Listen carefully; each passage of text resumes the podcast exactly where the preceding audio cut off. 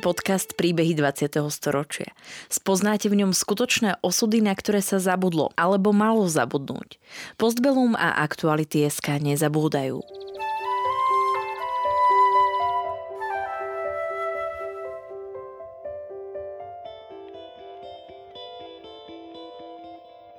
Vďaka konkrétnym príbehom sa dozviete, akým osudovým dilemám museli naši rodičia, starí rodičia, prarodičia čeliť.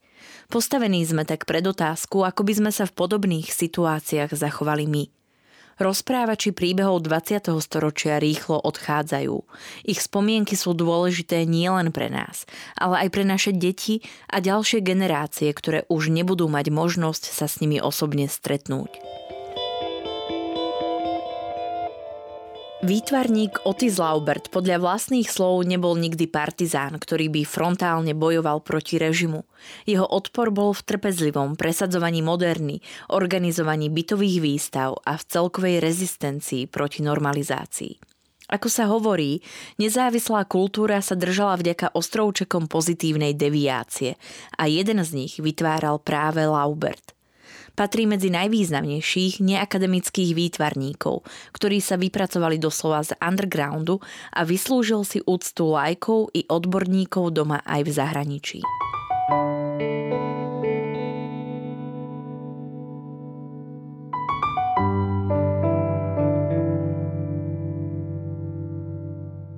Otis Laubert sa narodil 8. januára v roku 1946. Prvých 15 rokov života prežil v dedinke Valaska, nedaleko Brezna. Neslobodná atmosféra 50. rokov sa ho našťastie veľmi nedotýkala, hoci vnímal určité anomálie doby aj vo svojom okolí. Prič a zráci všemi, nech zhýne starý podlý my nový sem život na zemi, v němž nesmí být žádný běd, v němž nesmí být žádný běd. Cítili sme také veci, ktoré sa nedali vlastne zatajiť, čo sa rodičia veľmi talentovane snažili ako odblokovať, aby sme tým neboli zaťažení.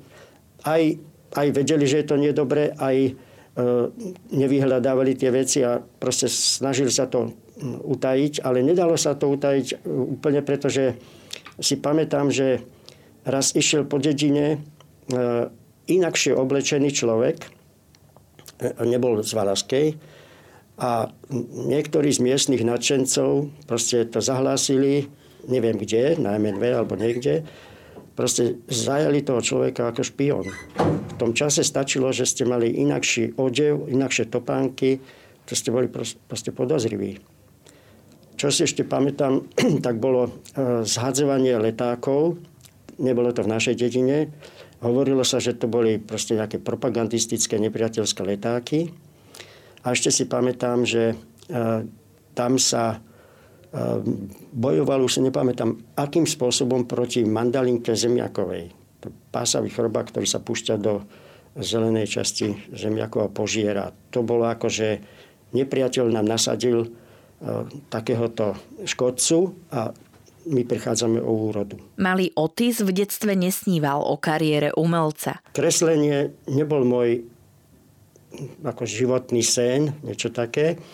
Môj životný sen bol napodobniť e, veľmi talentovaného na malú dedinu, ktorá čítala v tom čase okolo 1000-2000 ľudí, fenomenálneho motocyklového pretekára Jozefa Parašína, tomu som prispôsoboval väčšinu môjho voľného času a aby som to dosiahol, tak ja som si na môj bicykel, ktorý som používal v tom čase ako keby terénny bicykel, bavíme sa o roku 55, čiže tam prehádzovače to bola úplne zriedkavá vec, alebo, alebo jazda do kopca to bolo takmer nemysliteľné na dedine. A e, ja som videl jeho motorku, ktorá mala riaditka spojené takou tyčkou, aby pri tom skákaní, aby sa mu nezlomili tie riaditka. A môj sen bol zapísať sa na strojárskú priemyslovku, aby mi niekto zvaril tú tyčku a že ja budem tak dobrý ako Jože Parašín.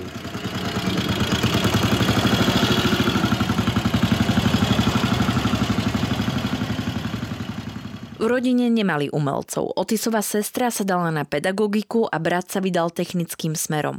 Mama Anna Laubertová bola najskôr v domácnosti a neskôr pracovala ako zdravotná sestra v Krajskom dojčenskom ústave.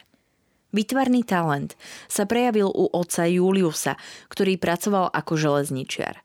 Pamätník obdivoval jeho staré zošity, ktoré boli dôkazom, ako pekne otec dokázal kresliť. Nadanie na kreslenie Laubert na sebe spozoroval až na základnej škole. Že som vedel podrobnejšie nakresliť nejaký prírodný motív, čo bolo zadanie e, na predmete kreslenie.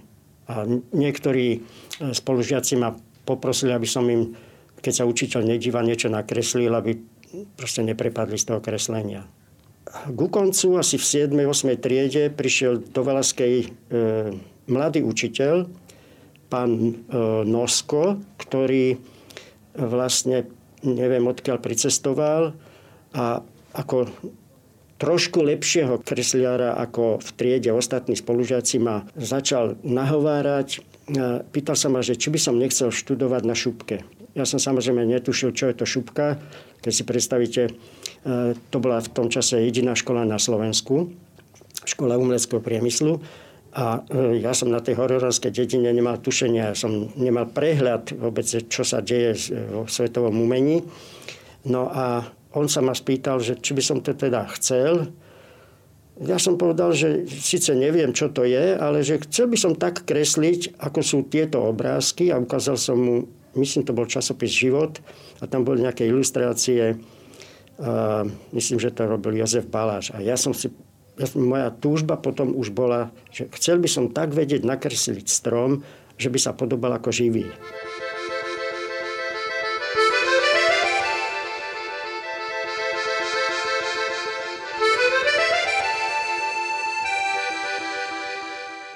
Prijatý bol na druhý krát.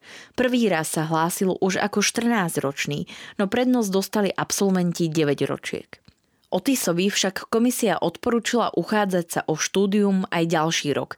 A to aj napriek tomu, že jeho pripravené domáce práce boli vlastne okopírované pohľadnice, ktoré odkreslil zo zošita svojho spolužiaka. Na moje obrovské prekvapenie, neviem prečo a akým spôsobom, ale na druhý krát ma zobrali na šupku.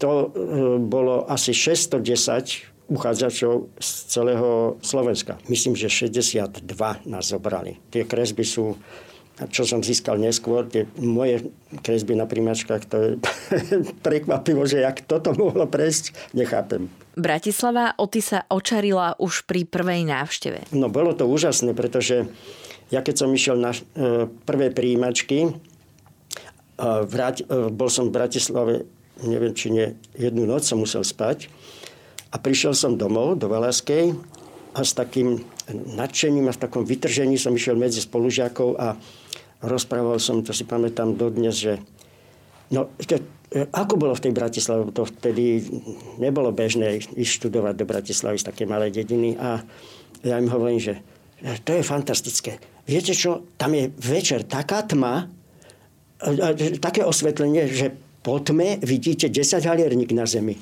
Proste očarený, že toľko neónov, toľko svetla. To bol môj zážitok z veľkého mesta.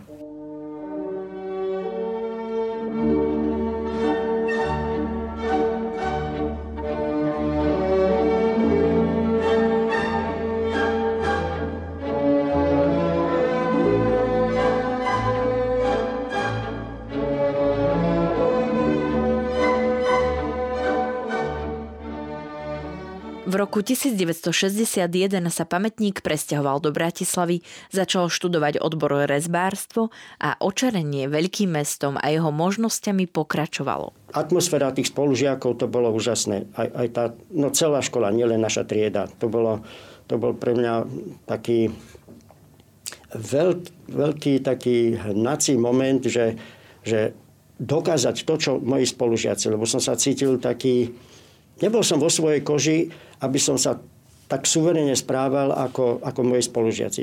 Moji spolužiaci boli e, z mesta, boli e, na školu išli napríklad niekoľko mesačné prípravky v ateliéroch národných umelcov mali za sebou.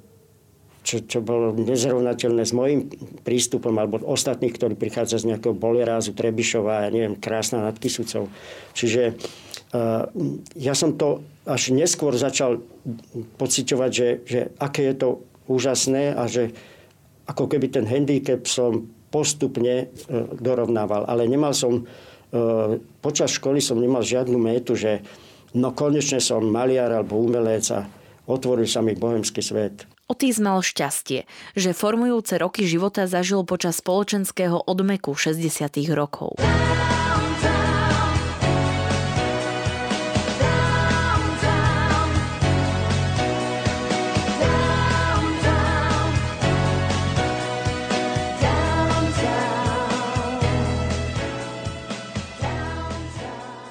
Tak e, mal som obrovské šťastie, že som to formujúce obdobie zažil pri tom odmeku politickom, hoci, ako som sa neskôr dozvedel, ešte v tom čase sa zatváralo, bohužiaľ. Ja som nastúpil na školu 61 a končil som 1965. A to som sa neskôr dozvedel, že teda tieto represálie ešte kde tu sa konali. Ja som zažil odmek. Odmek e, spoločenský a samozrejme aj umelecký.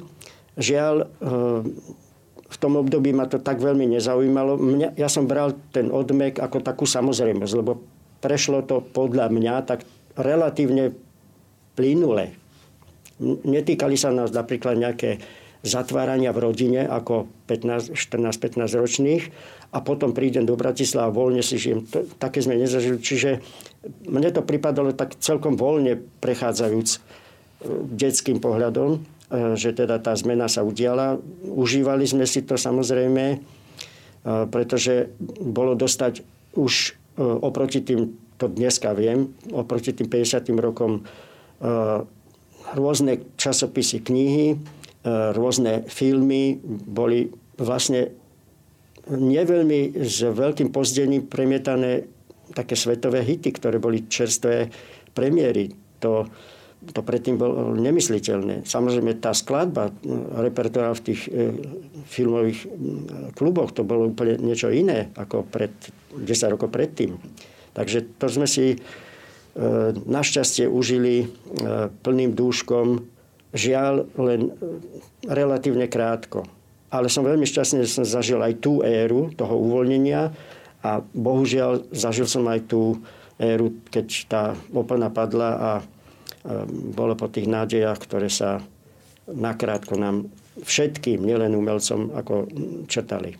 V roku 1965, keď bol v poslednom ročníku Šupky, sa mladý Otis zúčastnil happeningu Podhradie. Tak ten happening Podhradie je vlastne e, práca pražského nenapadá ma nič iné ako človeka, pretože ja si nemyslím, že by bol výtvarník, že by bol novinár, že by bol čokoľvek iné. E, Pirko Šťastný, tak sa predstavoval v Bratislave nám, prišiel z Prahy a priniesol podľa mňa len okopírované to, čo videl buď nejakým hosťom e, v Prahe predvedené zo zahraničia, alebo videl v nejakých filmoch alebo niečo. E, jednalo sa v jeho réžii o prechádzku asanovaným územím Podhradia, tom čase ešte stáli také zvyšky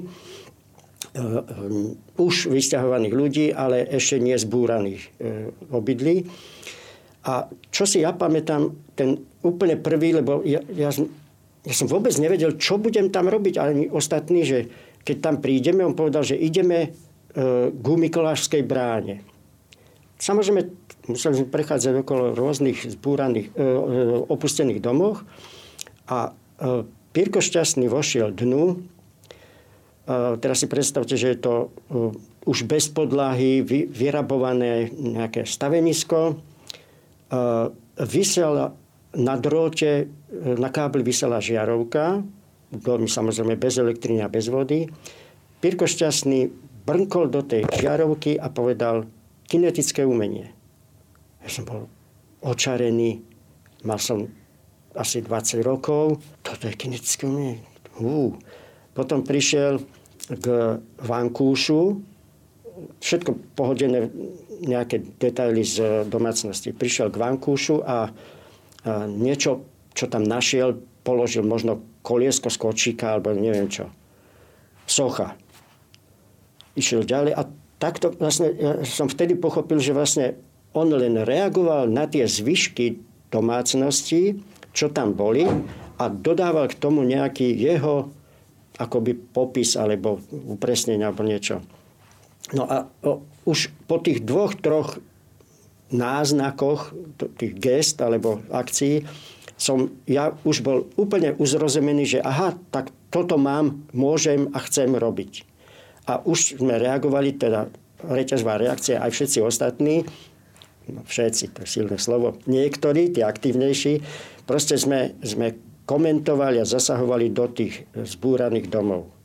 Bol tam samozrejme amatérsky nejaký transparent napísaný prvý bratislavský happening. E, niektorí vyšli na e, zbúraný strop a už neexistujúcich škrídli vybrali taký priestor, kde bol ten transparent vidno. A takto prebiehal asi hodinový, možno viac v úvodzovkách program. Na akciách sa zúčastnili predovšetkým študenti vyšších ročníkov šupky, niekoľkí študenti filozofickej fakulty a ešte zo pár ďalších ľudí. Existuje situácia, keď eh, sa o týchto happeningoch dozvedá eh, Lexom Linarčík, ktorý, eh, ktorý je starší výtvarník a fungoval veľmi rozhľadene a profesionálne na umeleckej scéne a organizoval ozajstné happeningy, Paradoxne o tých sme zase my nevedeli. My hovorím môj kamarátsky okruh. A, a mal také výhrady, že proste toto nemá nič s happeningom. No dneska mu dávam za pravdu, že, že tam nebol vlastne nejaký umelecký program. To neviedli žiadne umelecké osobnosti, ako napríklad v Bratislave bol Lexom Linarčík a, a ostatní, možno Stáno Filko a podobne. Až na to, že pre môj okruh e, bolo toto prinesenie tejto novej aktivity úplným zjavením. To, my sme sa tak tešili neuveriteľne, keď povedal, že o mesiac bude zase happening. My sme netušili, že čo, čo to bude, čo pripraví, čo to bude znamenať, čo budeme robiť. Takže uh, ja som za to veľmi vďačný.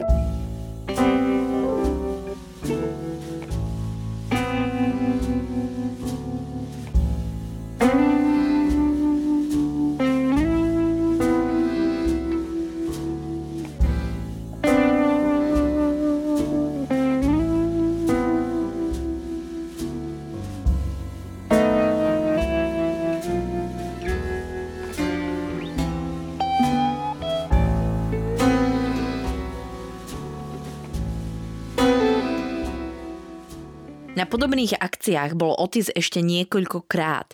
V jednej z nich, ktorá mala byť akousi ponáškou na Getsemanskú záhradu, dokonca znázorňoval na kríži pribitého Krista. Už si nepamätá, v koho hlave vznikol tento nápad, ale nemyslí si, že by tým chceli voči niečomu konkrétnemu revoltovať. Boli skrátka mladí a spontánni a doba priaznivá pre býtnický život.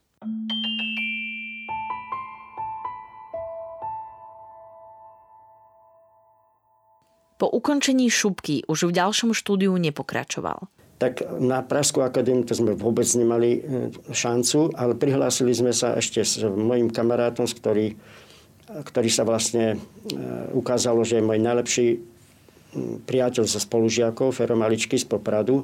A my dvaja sme išli bez protekcií do Prahy na Umprumku. A nevzali nás. E, v tom čase to bolo tak, že bola povinná vojenská služba, to znamená, že neviem, už si to nepamätám presne, ale ak ste išli v marci na príjimačky, podali ste si prihlášku a napríklad vo februári bol odvod, myslím, že to bol dvakrát v roku, tak vám dali odklad s tým, že sa počká, či vás zoberú na tú školu. No samozrejme, že hlásil som sa na úplne hociakú inú školu na Slovensku, umeleckú, teda umeleckú. Napríklad bol som v Prešove, kombinácia Slovenčina výtvarná. Bol som v Trnave, tiež takáto nejaká podobná kombinácia.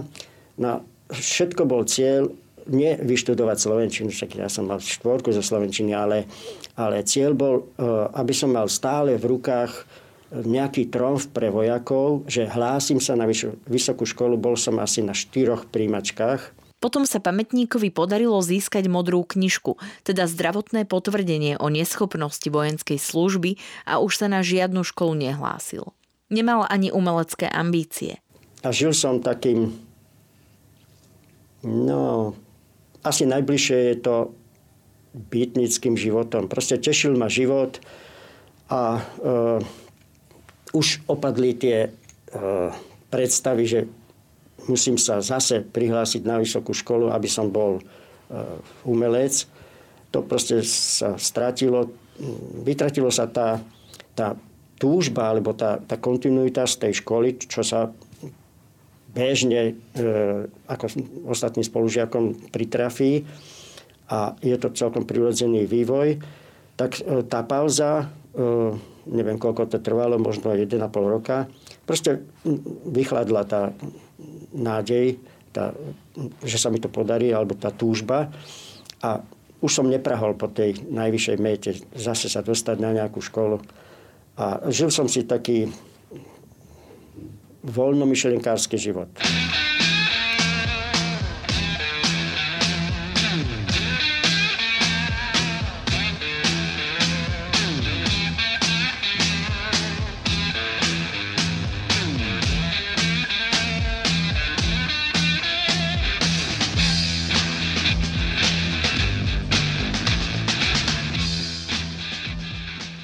Umeleckým svetom sa Otis Laubert v druhej polovici 60. rokov stretával aj naďalej, hoci na ňom sám tvorivo neparticipoval. Istú dobu žil u bývalého spolužiaka Juraja Matáka na internáte na Kapitulskej ulici, ktorý zdieľali bohemskí študenti akadémie so študentmi Bohosloveckej fakulty. To bola taká zvláštnosť, že uh, režim uh, dal dokopy dve extrémne nezlučiteľné fakulty. A to je Bohoslovecká fakulta, ktorá e, má budovu e, oproti semináru. A na jednom poschodí e, bola dohoda, že tam ubytovali Vysokú školu výtvarných umení, čo je absolútny protiklad, to pohemstvo s tým klerikárnym myslením alebo správaním štúdium. No dosť na tom, e, tam som sa akoby trošku prinavrátil po určitej pauze môjho voľnomyšlenkárskeho života k spolužiakom, e, ktorí boli väčšinou teda zo šupky. A získal som samozrejme aj takých priateľov, ktorí neboli zo šupky, ale študovali na tej vysokej škole. škole. No a to bol vlastne taký môj taký väčší príklon ku umeleckému svetu. E, bolo to veľmi voľné obdobie, vlastne vrcholilo to, to najuvoľnenejšie obdobie. E, už som spomínal, že aj politicky, aj umelecky. Bratříčku, nevzlikej, to nejsou bubáci, vždyť už si velikej, to jsou jen vojáci, přijeli v hranatých, železných maringotkách. August 1968 a začiatok okupácie zastihol pamätníka v izolácii. Liečil sa totiž vtedy niekoľko mesiacov v nemocnici. Po návrate do bežného života videl už len postrieľané fasády domov a kvety na miestach, kde niekoho zastrelili. Na Oty sa najväčšmi doľahli straty blízkych, ktorí emigrovali. V danom období sa intenzívne stretával s úzkým okruhom spriaznených duší. Boli skupinou asi 8 priateľov, ktorí si vymieniali kresby či navzájom čítali svoje básne. Medzi nimi bol aj dobrý priateľ pamätníka, rebel Vlado Weiser a jeho partnerka Olga Urmínska. To bol veľmi nekomfortný človek, ktorý vlastne odišiel z rodinného krbu Jozef Weiser prednášal na univerzite, myslím, že to boli spoločenské vedy alebo niečo také, šéf novinárskej katedry, tak mama bola doktorka neviem akých vied, čiže vysoko etablované zázemie rodičovské a Vlado ako revoltujúci toto absolútne odmietal, nežil s rodičmi, odmietal to a žili sme v podstate na uliciach rôznym takým... V tom čase to bolo veľmi modné, takéto bytnické hnutie. A, a Vlado sa oženil s Olgou Urminskou a keď čakali dieťa, tak sa rodičia Vladovi ulútostili a požičali mu čehlovú e, chatu v Lamači, kde e, im umožnili, keď čakajú babetko, že by mohli tam ako žiť. A, a samozrejme mňa zobrali so sebou, akože však, kde budem spať, keď furt trávim celé dni s Vladom Vajzerom na ulici, tak ja som to bol ako súčasť toho bývania. Ja som spával vzadu takej uh, takom prístrežku pre náradie. No a e, žili sme tam veľmi slobodne, veľmi v tom čase na naše kritéria veľmi šťastne. To bolo 68 a oni e, mali e, v 69. 7 týždňové dieťa. Teda žili sme tam asi rok v tej chate spolu. A e, ja som išiel s kamarátmi niekde na Stredné Slovensko na nejakú výlet dovolenku a vrátil som sa a Olga, Vlado a malý Olek neboli doma. To bol pre mňa dosť silný šok. E, jednak to, že taký blízky kamarát bez myhnutia odíde na západ, ujde, to znamená, že ja ho nikdy neuvidím. A druhá vec, že e, ostal som v cudzej chate, to, to som pochopil samozrejme, že zajtra musím niekde inde odísť. A to bol taký veľmi silný pre mňa taký okamih trpkého poznania ako, ako vlastne ovocie tej okupácie. Lebo ja si nepamätám presne, ale jedna z verzií e, bolo, že teda pretiekla trpezlivosť e, vládovi, že žiť v tomto režime, keď bolo prvé výročie okupácie, tak ak sa dobre pamätám, tak nejaký policajt no, rozháňali ľudí, ktorí boli na tej demonstrácii. Ja som pri tom nebol, mám to len z uh, rozprávania, že striekal uh, nejaký slzotvorný plyn na nich a včetne aj do toho kočíka. Čiže to bola tá najbližšia strata. Samozrejme, veľa kamarátov odišlo.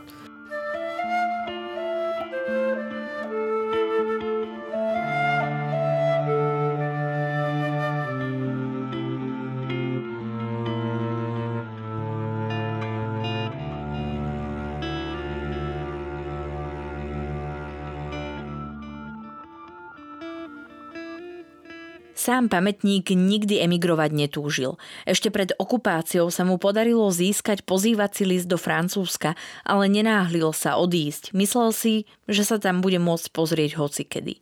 Lenže prišiel 21. august a bolo po pozvaní.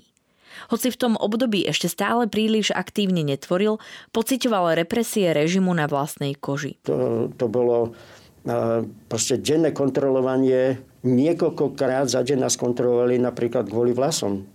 To bolo úplne bežné, že prišiel policajt, mali absolútnu moc, si mysleli, aj to teda demonstrovali. Vyšiel som po ulici, prišiel policajt, občanský preukaz.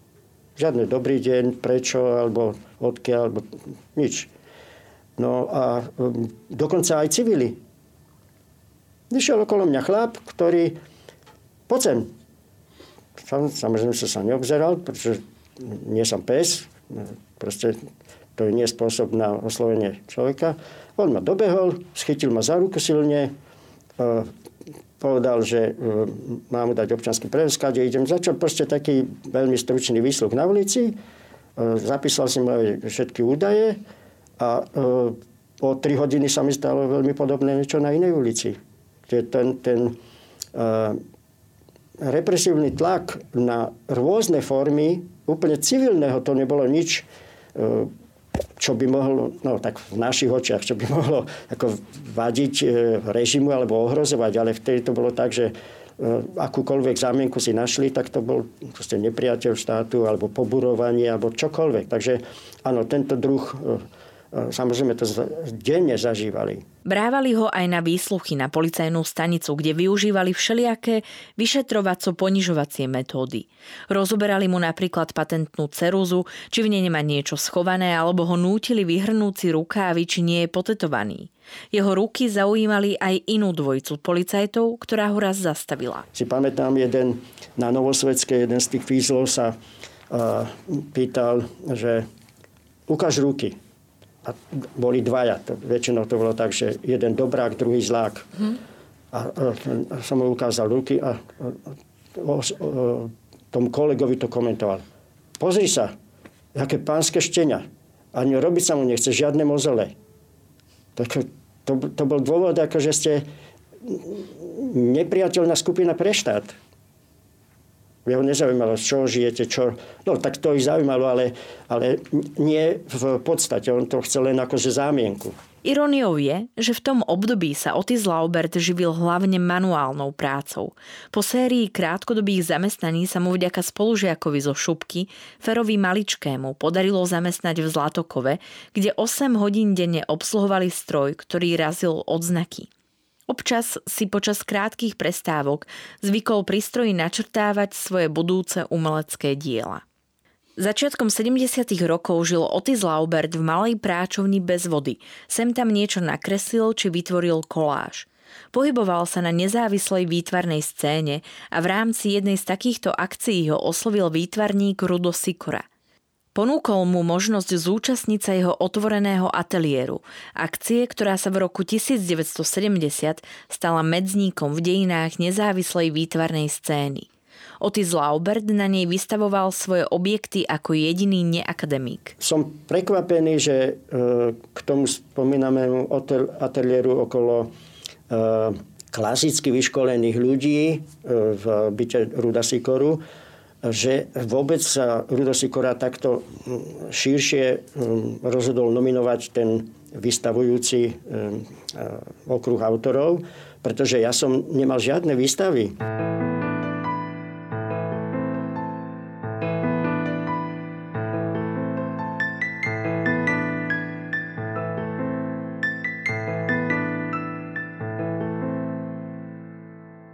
Keďže nebol členom Zväzu slovenských výtvarných umelcov, verejne vystavovať nemohol. Byť súčasťou oficiálnej výtvarnej scény ho však ani nelákalo. A už tie programy, to boli dosť často tematické, dosť často spoločenské zadania alebo politické, tak to som vonkoncom nemal záujem, pretože ja som sa s tým nikdy nezaoberal a vnútorne nestotožnil. To znamená, že e, nebol dôvod, prečo by som sa ja uchádzal o výstavu ja neviem, 50 rokov prvého zjazdu KSČ, alebo výťazný február, alebo takéto e, skvelé tematické zadania.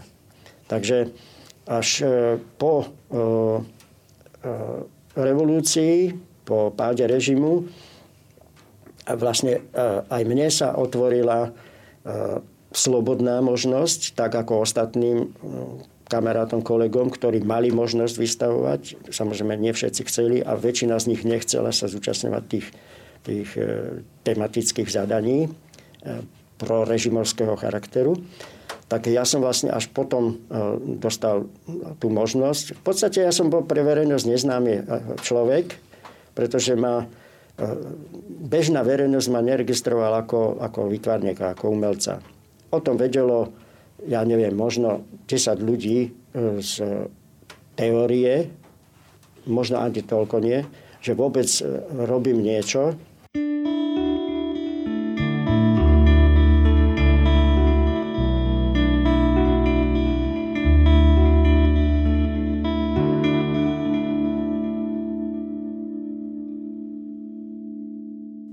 Prvá Otisová výstava sa konala v byte sestry, ktorej pomáhal pri jeho náročnej rekonštrukcii a ona mu poskytla izbu. Tam sa dovršila premena z býtnika na výtvarníka. Sestra odišla za rodičmi do Veleskej na prázdne a ja som samozrejme pirátsky zorganizoval uh, malé výstavy a uh, začal som kresliť a na základe toho som bol zvedavý, že vlastne na, na tú spätnú väzbu, že čo vlastne povedia tí kamaráti, ako budú reagovať, ako to vidia, čo robím tak som zavolal na prvé stretnutie možno 8 ľudí, mojich kamarátov, väčšinou to boli z bývalej šupky. A tí boli potešení, čo robím. To bolo pre nich tiež nové, lebo ja som proste behal po Bratislave ako, ako taký polobytník alebo niečo a, a skoro nikto nevedel, že čo občas niečo robím. No a keď sa im to páčilo, tak sa ma spýtali, ja som im povedal, že keď zase niečo nakreslím, tak e, vás zavolám, prídete? Veľmi radi a môžeme prísť aj e, zavolať toho a toho. A tak sa stalo, že prišiel Igor Minárik, prišiel Milan Bočkaj s Klárou Bočkajou, Uh, opýtali sa, či môžu zavolať, ja neviem, Zelienku. Na druhé kolo prišiel Bočka, Zelienka. Spýtali sa, či môžu zavolať Fischera. Fischer zavolal Hatríka. Hatrik zavolal Jankoviča. A proste geometricky to narastalo. Prišli Zlochovci, prišli Vlado Václav, ja neviem, Agnes, Ladislav Snobko Eh, proste okruh ľudí a to sa vystriedalo, ja neviem, 5-10 ľudí po mesiaci a ten okruh narastal. A to bolo všetko, čo ako, ja ako výtvarník som bol známy na eh, verejnosti. Keď mu rodičia v roku 1982 kúpili polovicu rodinného domu, jednu z miestností premenil na trvalý výstavný priestor, ktorý vtipne nazval filiálkou Guggenheimovho múzea. A do toho sa vmiešal Etienne Cornaven, absolvent Sorbony, ktorý prišiel ako lektor francúzštiny učiť na Slovensko. Začínal v Prešove, bol tam asi dva roky a potom neviem prečo sa presťahoval do Bratislavy. Tu sa mu otvorili oči a získal kontakty na voľné myslenie a tvorbu ľudí, čiže nie tú oficiálnu scénu. No, veľmi rýchle sme sa zblížili a pochopili sme sa, že vzájomne, že čo nás všeličo spája. No a on začal, keďže on bol francúz, kultivovaný človek, ktorý mal uh, skutočne dobrý rozhľad, uh, mal um, otvorené oči pre rôzne typy tvorby, čiže neprišiel ako s klapkami e, na očiach, že ja chcem vidieť kubizmus v Čechách. On sa zaujímal o tvorbu, o kultúru, tak tým pádom mal ako, ako zahraničný človek mal, a, a milý spoločenský mal otvorené dvere do všetkých ateliérov v Československu celom. A on, keď e, končil na Sorbonne záverečnú prácu sa rozhodol, že urobí portrét československého neoficiálneho umenia, e, nie portrét, proste nejaký zborník, kde sa bude vyskytovať, ak sa dobre pamätám, zo 20 českých a možno 10-15 e, slovenských výtvarníkov a jeden z tých medailónov bol venovaný mne. Laubert v tom videl príležitosť Etienovi ukázať, ako premýšľa. Prelistoval svoje početné poznámniky, do ktorých si zaznačoval kreatívne nápady a rozhodol sa v priebehu mesiaca zorganizovať 4 výstavy. Bolo to krásne, ale náročné obdobie, pretože ja, ako som spomínal, som robil celý deň. Keď som prišiel o 5. 6. domov, tak som e, začal pripravovať e, výstavu, väčšinou som to orientoval tak, aby to som niečo stihol cez víkend. A potom som si musel rozmyslieť, že ktorý deň zavolám tých návštevníkov. Otis bol na každej z výstav autorom, kurátorom aj vrátnikom. Starostlivo pripravený zoznam hostí rozdelil do menších skupiniek. Každá mala presný čas, na ktorý sa mala dostaviť pred dvere filiálky. Cieľom bolo previesť výstavou za niekoľko hodín vyše 70 ľudí. Samozrejme, získal som množstvo nepriateľov, pretože no, logicky, ako je v kraji zvykom, e, prišiel niekto o pol siedmej, hoci mal napísané, že má prísť 19.04 alebo 18.36. No, tak tí ostali samozrejme, ako hovorí Bratislavská krčma Anteportas pred bránami a e, dožadovali sa vstupu. Samozrejme nebolo možné, pretože tí, ktorí boli pozvaní a prišli, tak tí siedmi vošli dnu. A takto sa zopakoval celý večer.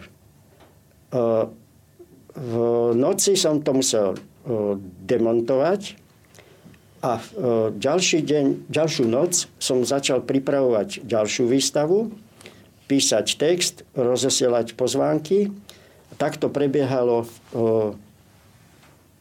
štvoro výstav, to bol mesiac posledného pobytu Etiena, aby som mu ja mohol prezentovať veci, ktoré som, eh, o ktorých som rozmýšľal a realizoval v trojrozmerných predmetoch. Tak prebehla výstava Hyperkoláž, kedy som obalil celú spomínanú miestnosť všetkými plošnými eh, materiálmi, ktoré ja považujem za kolážové, čiže žuvačkové obaly, obaly z čokolád, cestovné lístky, lístky z autobusu a tak ďalej.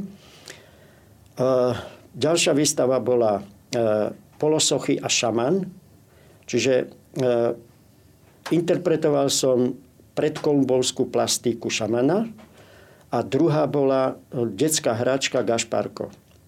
K tomu bola postavená scéna, to nechcem tak detálne popisovať, to nie je treba. A v druhej polovici miestnosti bola výstava polosochy. Čiže rozrezal som všetky predmety, ktoré som sa rozhodol do tej miestnosti umiestniť na polovičku. Rebrík, stokorunáčka, film, e, chlieb, vidlička, kvet, topánka, rôzne. Ďalšia výstava bola uh, Outsider. Uh, zase sa jednalo o výber 485 vecí, ktoré som napichal do stropu na tenučký hodváb vo výške očí v rozpeti asi 30 cm.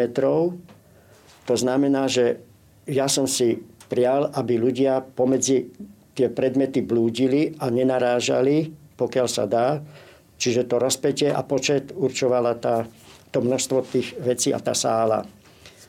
No, e, to bola záverečná možnosť iných prác, iného myslenia, ako prezentovať do, tej, do toho medailonu, ktorú, ktorý písal Etienne Cornelen eh, do tej svojej dizertačnej práce. V čase konania výstav bol režim pri plnej sile. Stačilo málo a tajné výstavy mohol niekto poľahky udať ako nepovolené zhromažďovanie. Dodatočne viem určite, že to vedeli ľudia, o ktorých eh, som si to jednak nemyslel a jednak, ktorí mi to nedali najavo.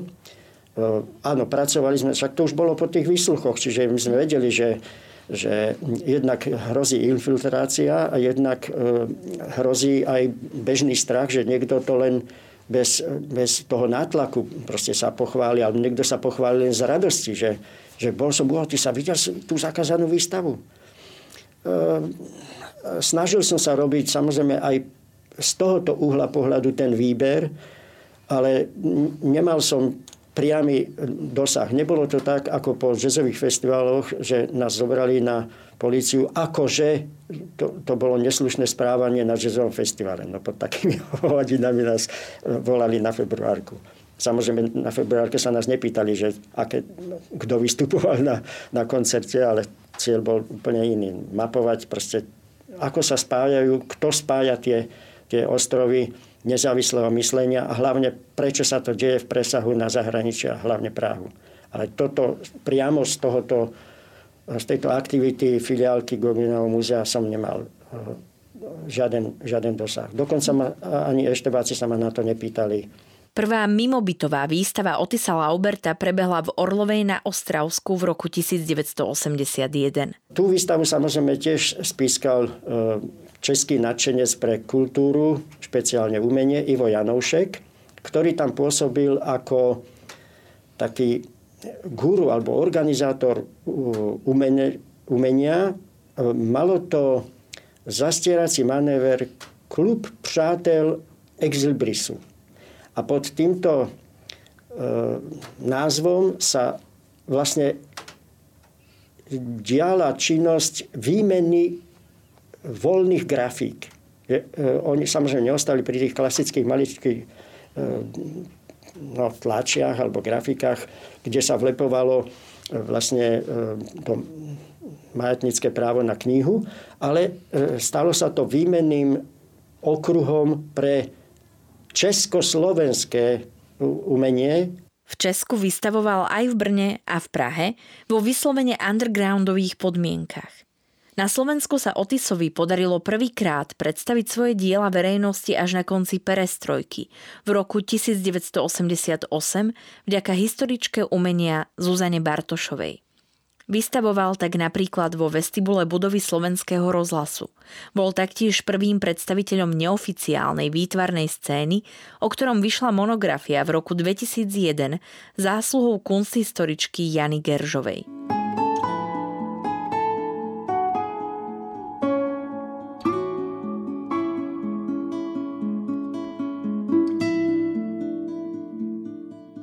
Otis Laubert nebol nikdy revolucionárskym typom. Súhlasil síce s myšlienkami Charty 77 či Manifestu 2000 slov, nepriebojná povaha či prírodzená obava z možných následkov mu však bránili priamo sa angažovať. Ako tešil som sa, keď som vedel zohnať nejaký e, samizdát, e, Kúpil som si niečo také ako jazzová sekcia, čo vydávala rôzne materiály, ale, ale tieto uh, razantné kroky, kusy, Petrivy a ostatní, to, to, to nebola moja parketa. A, uh, zo strachu samozrejme. Niečo sa v ňom zlomilo až v roku 1989. Dňa 19. novembra sa preto spolu s ďalšími výtvarníkmi zúčastnil legendárneho stretnutia v umeleckej besede, ktoré podnietilo vznik verejnosti proti násiliu. Neviem, niečo sa, niečo sa zlomilo uh, asi tou umeleckou besedou v tom 89. v novembri. Tam som išiel, tam som išiel s, odhodlane s tým rizikom, že viem, že, že no, niektorí sme, sme počítali, že nás môžu zavrieť. Ja som nebol organizátor, to treba povedať samozrejme. E, ja som dostal e, konkrétne telefón od Kláry Bočkajovej, že je stretnutie v umeleckej besede o 5. Samozrejme to bolo ešte s podtextom toho telefonátu, že kto to všetko odpočúva, kto, všetko to tam príde. Takže e, v tej umeleckej besede sa podľa mňa, ja som nepátral po tých fotografiách, že konkrétne to spočítať, ale musím povedať pravdu, že gro bolo vytvarníkov. Okrajové tam bolo percentami, okrajové tam boli nejakí sociológovia alebo hercov hrozne málo to až deň, dva za tým, keď, keď došlo k tým organizovaným verejným vystúpeniam. Ale toto bolo naprátaná umelecká beseda s väčšia výtvarníkmi, to treba povedať. No a e, od prvej chvíli som bol účastník, nie organizátor. Zúčastňoval som sa v rámci Bratislavy e, rôznych, e, každý deň, samozrejme som sa zúčastňoval, a na rôznych miestach, ale už som nemal toľko energie, aby som išiel do Martina, aby som bol akýsi veľvyslanec, hovorca v nejakom Hlohovci alebo v nejakých e, iných mestách, kde by som ako kultúrna úderka proste presadzoval túto novú e, situáciu. Pamätník sa potom zúčastňoval aj na ďalších akciách v rámci Bratislavy. Spolu s ďalšími zúčastnenými vytvorili po revolúcii umeleckú skupinu AR. Z hľadiska tvorby sa pre Otisa pádom režimu veľa nezmenilo, keďže vo svojich dielách nebol nikdy poplatný režimu, ale ani sa voči nemu nejako obzvlášť nevymedzoval. Bol však rád, že sa konečne mohol dostať do povedomia verejnosti. Otis Laubert je výtvarným umelcom, pre ktorého je veľmi dôležitý humor, nápad i skrivá myšlienka. To je tiež niečo, čo mu často chýba na súčasných výtvarníkoch.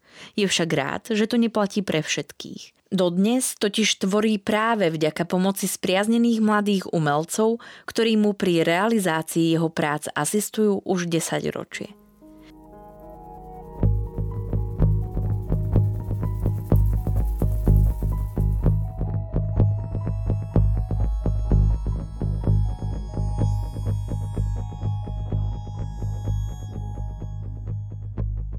Príbeh Otisa Lauberta vo februári 2020 nahrala a spracovala Jana Ondrušová. Príbehy 20. storočia v Postbellum zaznamenávame, aby sme o ne neprišli, aj keď tu už s nami ich rozprávači nebudú. Aby sme nezabudli na hrôzy, ktorým boli vystavení a na dôležité okamihy našej histórie, ktorá dnes býva často spochybňovaná a pre mnohých je neznáma. Podporte našu prácu aj vy. Pravidelným finančným príspevkom na www.postbellum.sk. Ďakujeme. Podcastom vás prevádzala Sandra Polovková a spolupracoval na ňom Marián Jaslovský.